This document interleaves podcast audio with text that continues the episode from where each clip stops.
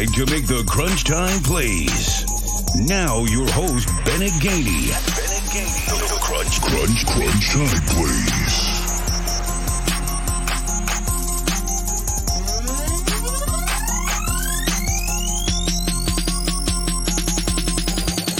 This is Pat Smith from Three Man Front, and you're listening to Crunch Time Plays. Hey there, it's Brooks Austin with Sports Illustrated's Dawgs Daily. You're listening to Crunch Time Plays. Hey, what's up, everyone? I'm Tara Talmadge with the Pig Trail Nation, and you are watching and listening to Crunch Time Plays. Hey, it's Jim Dunaway from the next round, and when it comes down to the final ticks on the clock, I always look for Crunch Time Plays. What's up, everybody? Welcome back to Crunch Time Plays today. Whether you're watching us on YouTube, listening to us on Apple Podcasts or Spotify, thanks so much. Make sure you hit that subscribe button while you're here.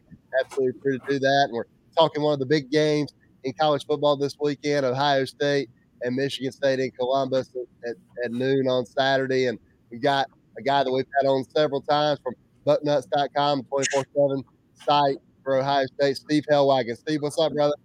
I'm doing great. What's going on? Not not too much. Uh, it seems seems like from what we've heard, there's a big game going on in Columbus uh, this weekend. Yeah, that's what they tell me. Ohio State uh, and Michigan State, both in the top ten in the in the rankings, and uh, you know the dis- division will be decided here in this next two weeks. And uh, one of these three teams is still hoping to get into the college football playoffs. So, I guess we'll uh, see how it all shakes out here over the next two or three weeks. There's no doubt about that. And before we get into the actual game, one of the one of the subplots of the game I know a lot of people will be talking about is the Heisman race with CJ Stroud on the Ohio State side and Kenneth Walker on the on the Michigan State side. But it seems seems like that this game, of course, whoever whoever wins and who whichever player has a big day, though they're going to market up the the Heisman rates. But for Michigan State and Kenneth Walker specifically, it seems like that to me that in order for Michigan State to win this game, Kenneth Walker is going to have to have a big day. So it would only make sense that he would vault up the Heisman race if Michigan State were to were to beat Ohio State on Saturday. And then for CJ Stroud, of course, if he goes out and has a big day, Ohio State wins, then then he's going to uh, vault up himself. So it seems like there's a really interesting subplot uh, going on here with the Heisman race in this game, also.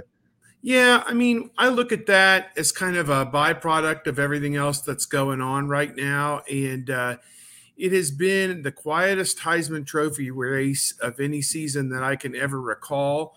I don't think that anybody has really put their name on it as we've seen in years past with a maybe either spectacular plays or just some outrageous statistical performance over the first 10 or 11 games or 10 games, I guess. So you think about it, it's anybody's race right now. I see that Bryce Young from Alabama is still kind of in there, maybe Matt Corral from Ole Miss, perhaps, and then uh, the two guys from the Big Ten. Uh, I, I ESPN had a screenshot of those four guys, I believe, and I tweeted out and I made the remark that whoever's team plays the best, whichever guy plays the best the rest of the way is going to win this award. And, you know, we think about it as some, uh, you know, out out in space, pie in the sky type thing. You know that this is some major honor or accomplishment that uh, guys get, you know, to crown off their career or something. But you know, you look at Bryce Young; he's just getting started. Walker, he had a year or two at at Wake, and now he's come into the forefront at Michigan State. And Stroud, you know, never threw a pass prior to this season. So, uh, you know, Archie Griffin won two of these in 1974, 1975, and nobody else has, has done that since then. I mean, Tim Tebow, I think, won it as a sophomore and never won it again. And, you know, it's potential that maybe whoever wins it this year might win it again next year.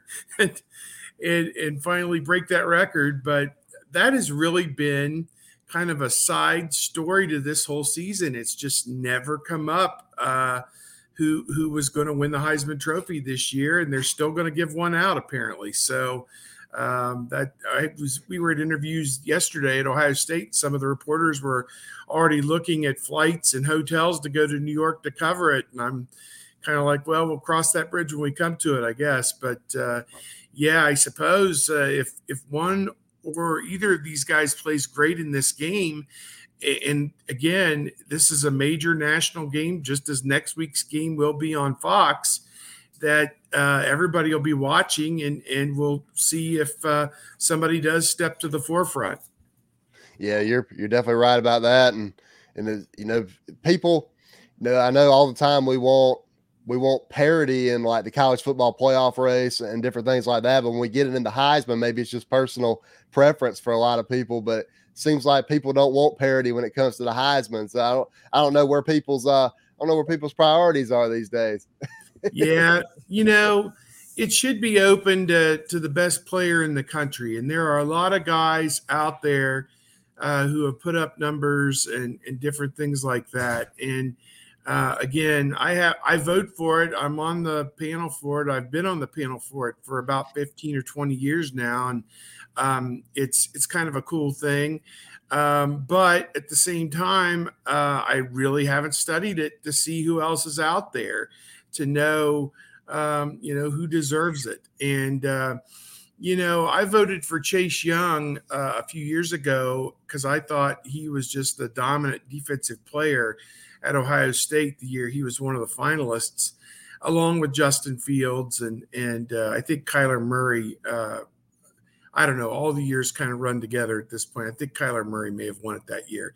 So um, I just think about it, and uh, it it is a really cool thing to to kind of be a part of and and to see. But at the same time, I just don't have any real feel for it yet.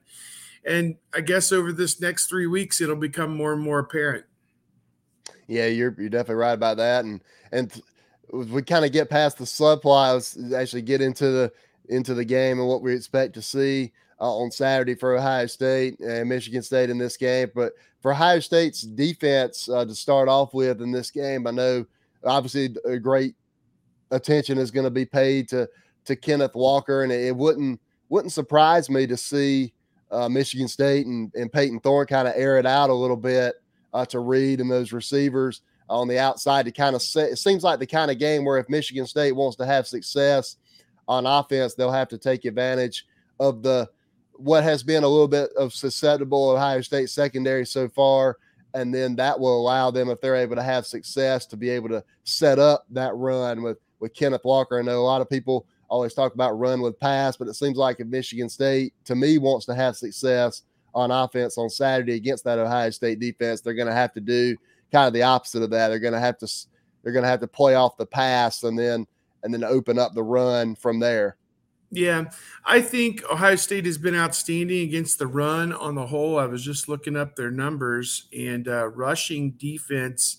Ohio State is 13th nationally, 105 yards per game, whereas uh, Michigan State is averaging about 200 yards a game uh, rushing and they are 27th nationally in rushing. So I don't think they're going to abandon the run. I think they're going to test Ohio State's front seven and make sure that Ohio State uh, can limit Walker to two and three yards per carry.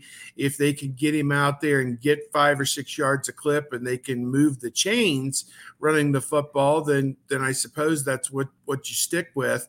But I think you're on to something there. Ohio State uh, last two weeks has given up some big hitters in the pass game uh, a long touchdown to Nebraska, as well as a long play that set up a touchdown by Nebraska. Uh, Martinez ran it in from the one yard line uh, after he and his receiver had hooked up a second time on a long, uh, well, it was actually kind of a shorter pass that turned into a, a big gainer.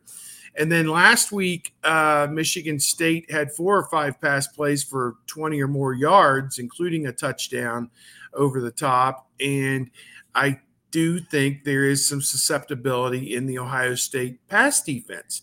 Um, what we saw last week is they didn't give up the big, big play. I think the longest play was that touchdown, 27 or 29 yards, uh, whatever it was by Michigan or by Purdue. And uh, they made Purdue drive the length of the field. So they were getting 12 play drives, 75 yards. Ohio State was keeping the, the, the pass plays in front of them, but they were giving up third down conversions. They were giving up, and then when uh, Purdue got the ball to the red zone, uh, they scored four touchdowns. And you know, and yet Ohio State was up 35 to 7 to start the game, you know, in middle of the second quarter. So you might say, oh, you know, some of that was because they, you know, let up a little bit or substituted or or however you want to put it. But Purdue has a, a great passing attack. I mean, they put up 500 yards against this Michigan State team the week before when they beat them. So, um, you know, I look at it and I, I just think that uh, Michigan State's got great balance, is what I see. I see a, a, team that is capable of running the football for 200 yards a game. I see on average here, they are throwing it, uh, passing offense for 250. That is almost ideal balance. If you're rushing for 200 and passing for 250 on average, uh, that means you know some games you're going to push the 500 yard mark, which is you know obviously you should win most of those games. So we'll see how Ohio State's defense contends with it. They have a very rugged front four that's done a great job against the run and that's Tyreke Smith and Zach Harrison at defensive end. Haskell Garrett, who's been a little bit dinged up here the last few weeks at defensive tackle. Jerron Cage, Antwuan Jackson, uh, those guys, Taron Vincent, they've all done an outstanding job at defensive tackle, stacking up the run getting a hand on the runner and then allowing safeties and linebackers to fill and make those plays. They're getting better play at linebacker. They play two guys uh, at linebacker. They basically run a 4 2 5 uh, with a safety kind of walked up in the box as the bullet linebacker is what they call her bullet safety. And so the, the two linebackers, uh, they, have been playing Cody Simon and uh, Tommy Eichenberg at the middle linebacker position, and Steele Chambers, who's a converted running back, is playing outside linebacker with Teradja Mitchell kind of there with him in the tandem as well. And excuse me, those are the only two linebacker positions they've been going with. And those four guys have kind of split the reps at those two positions. And it's been a very good uh, recipe the last half of this season uh, for production, success, and stopping the run. So they've done a good job Ronnie Hickman is a safety by trade, but he plays the bullet linebacker position. He played all 72 plays last week against Purdue at the bullet position. And so that front seven has done a really strong job getting, in most weeks, pressure on the quarterback and stopping the run. Last week against Purdue, they had no sacks, and uh, Purdue uh, and Aidan O'Connell was able to push almost 400 yards passing last week. So it was uh, it was not the the performance the Ohio State defense was looking for. Kind of rec- reckoned you back to the beginning of the season. The Oregon game looked and felt a lot like that. So uh, you know, I guess we'll we'll see what kind of defense they put on the field this Saturday against a very good offense from Michigan State.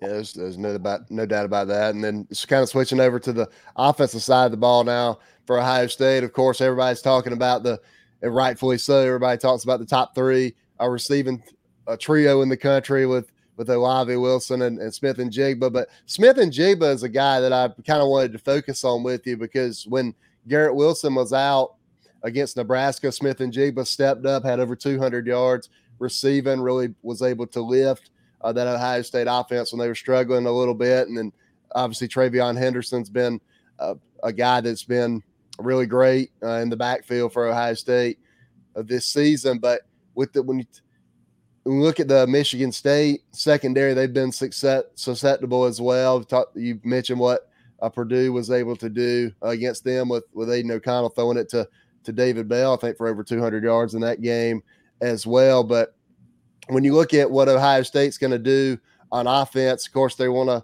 they're going to want to throw the football against that that secondary. But for Michigan State's defense, it's obviously just going to come down to they're they're going to have to accept giving up a lot of yards. But when they get down uh, into the red zone, they're just going to have to tighten up down there. Yeah, I think that's that's probably the way it's going to go. Ohio State's uh, had a couple games there against Penn State and Nebraska where they were not that great in the red zone. They only scored two touchdowns offensively in those two games, Penn State and Nebraska. Kind of got back on top of it this past week, 59 points in the win over Purdue, and they were converting from all over the field. You, you brought up Smith-Njigba. He set a school record with 15 receptions. He broke a record that was set by David Boston, who had 14 catches against, I believe it was Penn State in 1997. So um, you think about it, uh, they could be a man down in that group, and it still doesn't impact the bottom line too much. Uh, Chris Olave has been Mr. Consistency. You just kind of write down his numbers every week, like eight catches, 90 yards, a touchdown, almost every week for Chris Olave. He just he's like the Energizer Bunny. He just he he is kind of the backbone of the whole thing. And it was interesting that uh, you know the Biletnikoff Award semifinalists came out, and he was listed, and not Wilson or uh, Smith-Njigba because their numbers are basically identical. They're all right around 50 catches, 900 yards. The touchdowns vary a little bit because Olave is now up to 11 touchdowns on the season, which is a tremendous number. So maybe that's what people looked at as a dif- differentiator for him. He is one touchdown away from uh, setting a new Ohio, or tying the Ohio State touchdown record. And I'm drawing a blank on who it is. 34 of them is the record. Uh, it might be David Boston. I don't know. I'd have to go look that up. But uh, at, at any rate, he is closing in on that record and uh, will tie it with his next touchdown. So he has had a tremendous four year career at Ohio State and he, as I say, is the backbone. Then you have Smith-Njigba, who 15 catches, and he got out to a quick start against Nebraska. I mean, he had like six or seven in the first quarter, and you're like, man, he's going to catch a, a bunch of passes, and it just kept coming. And he's kind of a possession guy, but he's also a guy that if you get him in space, can take a short one the distance, and he's done that a couple times. So I think you look at it. Um, and he's just a versatile guy all over the field. And then you add in this freak, Garrett Wilson. Uh, last week against uh, uh, Purdue, uh, all these weeks are running together now. I wanted, I wanted to say Nebraska, but he didn't play against Nebraska because he was suffering from an apparent head injury, concussion, whatever, from the week before against Penn State. So he, he didn't even travel with the team to Nebraska. But he came back and uh, announced his uh, re-emergence uh, with a vengeance. He had four touchdowns in the game, and it's believed he's the first player in Ohio State history to have three receiving touchdowns and a rushing touchdown in the game. Caught a slant pass and uh, took it, uh, you know, around the edge and uh, dove at the pylon for one. He out jumped a guy for a back shoulder throw in the end zone for a second one. Uh, took a handoff and uh, went around uh, the, the, edge on an end around, split the defenders and was gone. Uh, didn't even really need the, the blocking. Olave was out there to block for him. And that's the other thing; these guys block for each other like there's like like it's nobody's business. And then he also caught a slant uh, across the middle in the red zone and Purdue had overplayed it to try and stop him. So he stops on a dime, turns and goes back the other direction and scores standing up. I mean, four different ways uh, he came up with to score in that game. He is just uh, freak, isn't even the right word. Freakish, super freak, however you want to put it. He is got some amazing ability. And uh, I fully believe he is going to jump off and go to the NFL after this season. Olave could come back as a super senior, but I would predict he's also leaving uh, after this season, his fourth year at OSU. So uh, they'll have to do a little bit of reloading there next year in the wide receiver group, but a good guy to build around with Smith-Njigba and then Marvin Harrison Jr. and Emeka Egbuka, who's done some big things on kick returns. Uh, those will be the top three guys probably coming back next year. So I think you got to be excited about, uh, again, uh, I want to see now that they're getting into the deep end of the pool how Ohio State's passing game matches up with, you know, Michigan State. That they, they are last in the country in pass defense. They're giving up uh, well over 300 yards uh, passing defense. Let's see, they're giving up 329 yards per game, and that is 25 more than the team that is in 129th place. They are 130th in pass defense. They got some real young guys out there trying to cover in, in the defensive secondary. And what's crazy is Mel Tucker is a secondary coach, is a defensive coordinator by trade. You know, that was how he made his name as a college assistant and an NFL assistant is as a as a as a defensive coordinator, as a secondary coach and it's the weak link on this team that uh, is one of the best Michigan State's had in a while. And uh, Ohio State's definitely going to test them. But then, of course, obviously, you get into Michigan. Uh, most likely, if they win both those, Wisconsin, and then into the playoff, if perhaps they would ever match up with Georgia. That matchup with Ohio State's offense and Georgia's defense, that would be uh, worth the price of admission if we ever get to see it in the semifinals or the, the championship game. So I know I'm getting the, the cart ahead of the horses here, but uh, really some fun football coming up for Ohio State now that they've got it to this point. That's definitely true. I'm, I'm like you. I'm I'm very much uh, I'm I'm kind of silently uh, pulling for that uh, matchup in the playoff. We see Georgia's defense against Ohio State's offense. That that will be uh, definitely worth the price of admission and, and must think, see tele and must see TV. I think what Ohio State fans and Big Ten fans are clamoring for is that uh, that would come to fruition in the championship game on a neutral field in Indianapolis, where I would imagine out of 75,000 people, there'll be about 50,000 Ohio State people that would find their way uh, into Lucas Oil Stadium to uh, to root on the Buckeyes and and uh, finally have a a championship game, a bowl game, a, a uh, neutral site game in Big Ten territory against a team from the SEC. Um, you know, where the, the shoe's been on the other foot, New Orleans so many times, and Atlanta, Miami, different places. So I think that uh, that Big Ten fans, Ohio State fans, would love nothing more uh, than to uh, to to shell out a few uh, few hundred, uh, maybe even a thousand dollars to get their hands on a ticket for that. Yeah, there, there's no doubt about that. Definitely something that the Ohio State fans will be looking forward to. And of course, you got to, of course, obviously they're looking forward to taking care of business the next couple weeks and and getting into the playoff and and seeing where they go from there. And and Steve, the final final thing that I have for you before I let you go is, I know we talked about uh, how Ohio State was doing I am recruiting back uh, in August whenever we were uh, doing some season previews when when we had you on. But can you give us a, a, sense of where Ohio State is in the class right now? Obviously, they're ranked number six in the 24 7 sports composite right now. Are there any uh, key of official visitors for the weekend? Uh, guys that are going to be at the game that you're really looking out for, and, and anybody uh, on commitment watch for Ohio State at this point?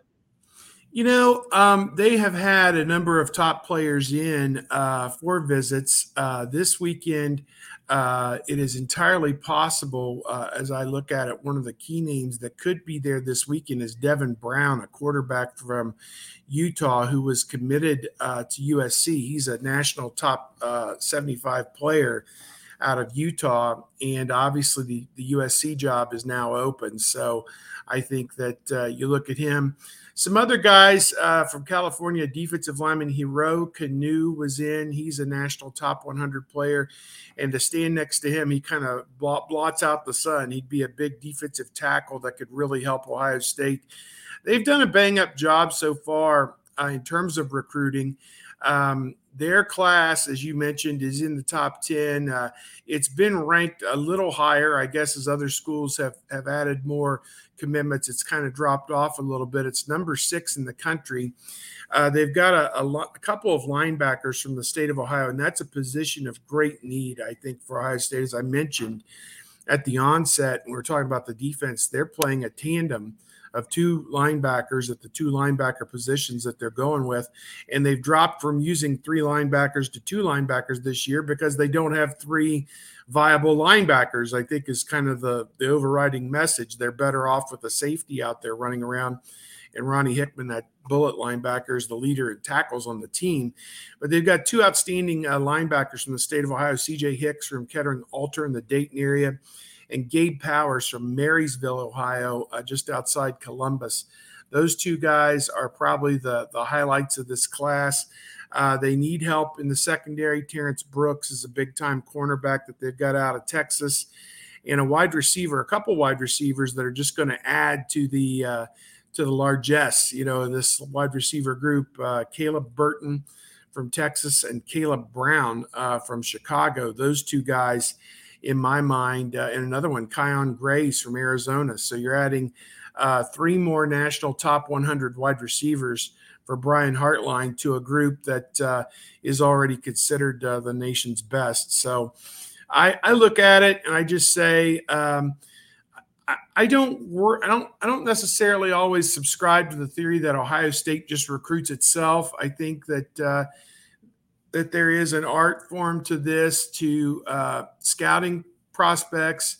Uh, watching videotape, uh, getting to know parents and coaches and the player, and finding the right fit for Ohio State because it, it it's not for everybody. I mean, the weather here is kind of hit or miss. Today it's going to be close to 65, but uh, the other day the high was about 38. You know, so when they played that game the other day, it was it was in general their recruiting they've done really well and. Uh, I mentioned that over the weekend they got a little bit of a surprise. They had a 2023 prospect, Sonny Styles from Pickerington Central, who's a junior right now, and his team is in the final eight in the uh, big school playoffs right now. We'll play regional final uh, this Friday night. Um, he committed to the Buckeyes. His brother, Lorenzo Styles Jr., is actually on the roster as an offensive player at Notre Dame. And uh, their dad, Lorenzo Sr., played for the Buckeyes in the mid 90s as a linebacker, played a while in the NFL as well with the Rams. So, a big coup for Ohio State. He's a national top 10 prospect. And uh, really energizes what they're doing for 2023. But uh, 2022, they're still looking uh, probably add uh, four or five more players to that class, and uh, spots will come available as guys jump off to the NFL and transfer or whatever else happens here at the end of the season. So, uh, should be my feel. My feeling is they'll end up um, with another top five class, I would think, for 2022. There, there's no doubt about that. And obviously, you know, it seems like we we're building up to this. Uh, we're building up to the early early signing day, which really is just they should really just call it National Signing Day now because the one in yeah. the one in February has pretty much become uh, I think it's climax. Yeah. do, but Steve, do you get a sense of um, have you do you know how many uh, guys are are going to sign in December for Ohio State? Be be early enrollees, uh, obviously coming in for for spring practice next year? That is a good question. Um, I am not all the way up to date right now on that. That's become a big uh, thing for them. Obviously, uh, they have 16 commitments as they stand here today. My guess is they could sign, you know, 18 or 19 in December if they get a few more commits in the next four weeks before the signing day and then probably look to sign two or three more uh, in February, however it shakes out. Uh, obviously, this is the first cycle post COVID in many regards because none of these kids could get on campus for visits until June 1 this past year or July 1, whichever month it was. And so, um, in, in a lot of ways, uh, this cycle could be a little bit behind the times in terms of uh, what we've seen in years past. By this point, most years Ohio State's got 20 or 20 commitments and signs 20 or more guys in December, and then just adds one or two uh, in February. So, uh, you know, 16 right now. There is room. Uh, I would think all total that they'll end up around 21 or 22 when it's all said and done. And again, I, I have no doubt they're going to add uh, more quality to this class and, uh, you know, potentially go out and try and, and snag a quarterback, like we said, uh, with uh, the player from SC that was committed that that's supposed to visit this weekend. Um, you know, you look at the quarterback room, you have CJ Stroud, who seems like he's going to be back as the starter next year. Where does that leave Kyle McCord and Quinn Ewers? Will one or both of them uh, uh, transfer out to go start somewhere else next year, you know people are going to be coming at them from every angle to come in and be the savior somewhere next year, and um, so that's something those guys will have to think long and hard about. Jack Miller is also on scholarship at quarterback, and I kind of viewed him as a long-term backup at Ohio State with the chance to maybe start in 2023 after Stroud leaves, but. Uh, you know, how the future is going to hold, we just don't know. And Ohio State's uh, trying to get all their ducks in a row to make sure that they have plenty of quarterbacks in the eventuality that one of these guys or both, Ewers or McCord, uh, take off after this season. So I haven't heard anything to that uh, level. And when and I've said this before, when you think about it, uh, Ryan Day's track record is to put guys in the first round of the NFL draft. He did it with Haskins, he did it with Fields. Looks like he may do it with Stroud. So would one of those guys, Ewers or uh, McCord, play the long game and know that if I stay through 2023, then I'll have a lottery ticket in my hand as well and be a first round pick in 2024. That uh, remains to be seen, though. Yeah, there's definitely a lot of things we'll have to watch out for as far as the the quarterback room there at Ohio State. You're right, especially with the transfer portal being so prevalent now. There, there's obviously going to be plenty of uh, plenty of suitors coming after uh, both Kyle McCord and uh, and Quinn Ewers uh, after the season's over. Yeah, legally and and illegally probably, but uh, you know, uh, get get a hold of their third cousin or their second uncle, and you know, uh, you know their their high school JV coach or whatever, you know, to, to pass a word on that. Hey, we could use a quarterback, but uh, yeah, it's um, you know, it's a strange new frontier that we are in with college football and, and name, image, and likeness, and the transfer portal and a lot of it is player friendly now. Whereas the the um, the uh, the benefits always kind of been on the side of the colleges. They've kind of held all the cards. Now the players are holding more of these cards, and and it's become a very volatile uh, marketplace out there. When you look at all these coaching jobs that are open or going to be open here in the next few weeks, USC and Washington and Virginia Tech and, and so many LSU and so many other places. So yeah, it uh, you know everyone's looking for the quick fix, no doubt about it. Yeah, we talk. We, we got we got to stay away from the tampering though, Steve. You know, we, yeah, we, we, can we can slide we can uh we can pass the word to to Quinn Ewers, his, his cousin, and, and let him to get him to slide up to get him to slide in a word to uh to Quinn about a potential uh a suitor for him there. No doubt. And Quinn, uh, he got to travel with the team in Nebraska. Jack Miller had an off the field issue with a, DUI arrest, and so they slid Ewers up. It was interesting day for the longest time. Was like, oh, he's not ready. He's learning. You know, boy, once Jack Miller, you know, had his issue and wasn't able to go, oh, he's making progress. He's getting reps. He's, you know, whatever. And when they got ahead of Purdue by such a large margin, you wondered if maybe they would put him in the game and just see what happened, but that never materialized. And with McCord, they're also at a situation now where he has played, um, I think, four games. So if he plays again, he would lose his redshirt year. But again, then Ryan Day says, who thinks any of these guys is going to be here five years from now? You know, who really, you know, is thinking in those terms. So, you know, a lot of stuff going on, a lot of a lot of things happening, but uh, you know, it, it's always a there's never a dull moment over here at the Ohio State College, as we like to joke. well, you you've certainly uh, have seen it all, been being around for for as long for as long as you have. Yeah, I'm uh, in my 27th year doing this full time, covering Ohio State football, and uh, 34th year full time covering OSU basketball, and uh, they got a couple big games coming up here on the docket. So uh, this is a busy time. You're kind of juggling, uh, you know, a, a, top ten team in football, a top twenty team in basketball, but uh, you know, there's there's always something to write about. That's that's the one good thing. I I don't have to worry. I don't have to look around like what am I going to talk about today. There's always four different topics out there that I can jump on at any moment yeah, it's like, is is there anything going on in Ohio State today? And and you know, just no, oh yeah, we got a we got a big game on, on Saturday. And and speak, speaking of that, I did want to get uh couldn't let you go without without getting a pick from you. I don't know if you've made one uh yet, but Ohio State obviously the Vegas number is is minus 19 right now uh, for the Buckeyes. But to me, I kind of view it as a maybe a 14, 17 point uh, type win for Ohio State. So kind of kind of leaning towards Michigan State uh, to cover, but obviously Ohio State to win uh, at this point. Yeah, but I think the big thing to me is the start of the game. Uh, they jumped on Indiana, Maryland, Rutgers, and Purdue and had them out of the game in the first seven minutes. I mean, it was over. All four of those games were pretty much over. Penn State and Nebraska, they sputtered on offense at the beginning. First five possessions against Penn State, they netted a field goal. That was it. Uh, first six possessions against Purdue, they scored touchdowns. Six possessions in a row. That is efficiency. That's getting it done. If they can come out and do something similar and get 24, 28 points in the first half against Michigan State and get a comfortable lead, then maybe they go on and cover that 20. I don't know. It just seems to me like that's a lot.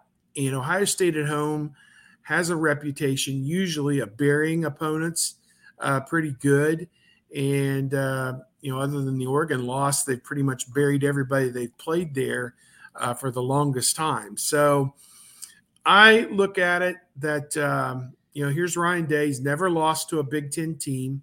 That includes two championship games and all of the regular season games he coached, including one against Rutgers back in 2018 when he filled in for uh, Urban Meyer when he was serving his suspension. So he is whatever an O regular season and overall against Big Ten opponents. And I don't look for that to change this week. I think Michigan State's a good team, but their defense just is not up to snuff to, to stop this offense. And so it could be an avalanche of points. Maybe they if they get into the 50s, then yeah, they'll probably cover. But I'm thinking something like 41, 40, 40, 41 24 or something like that if i had to think about it as you mentioned the 17 point spread but I'm not overly excited about I I'm not overly excited about the 19 to say put your house on Michigan State or put your house on Ohio State. So uh, some weeks, last few weeks, I haven't been real good because I would have had them covering probably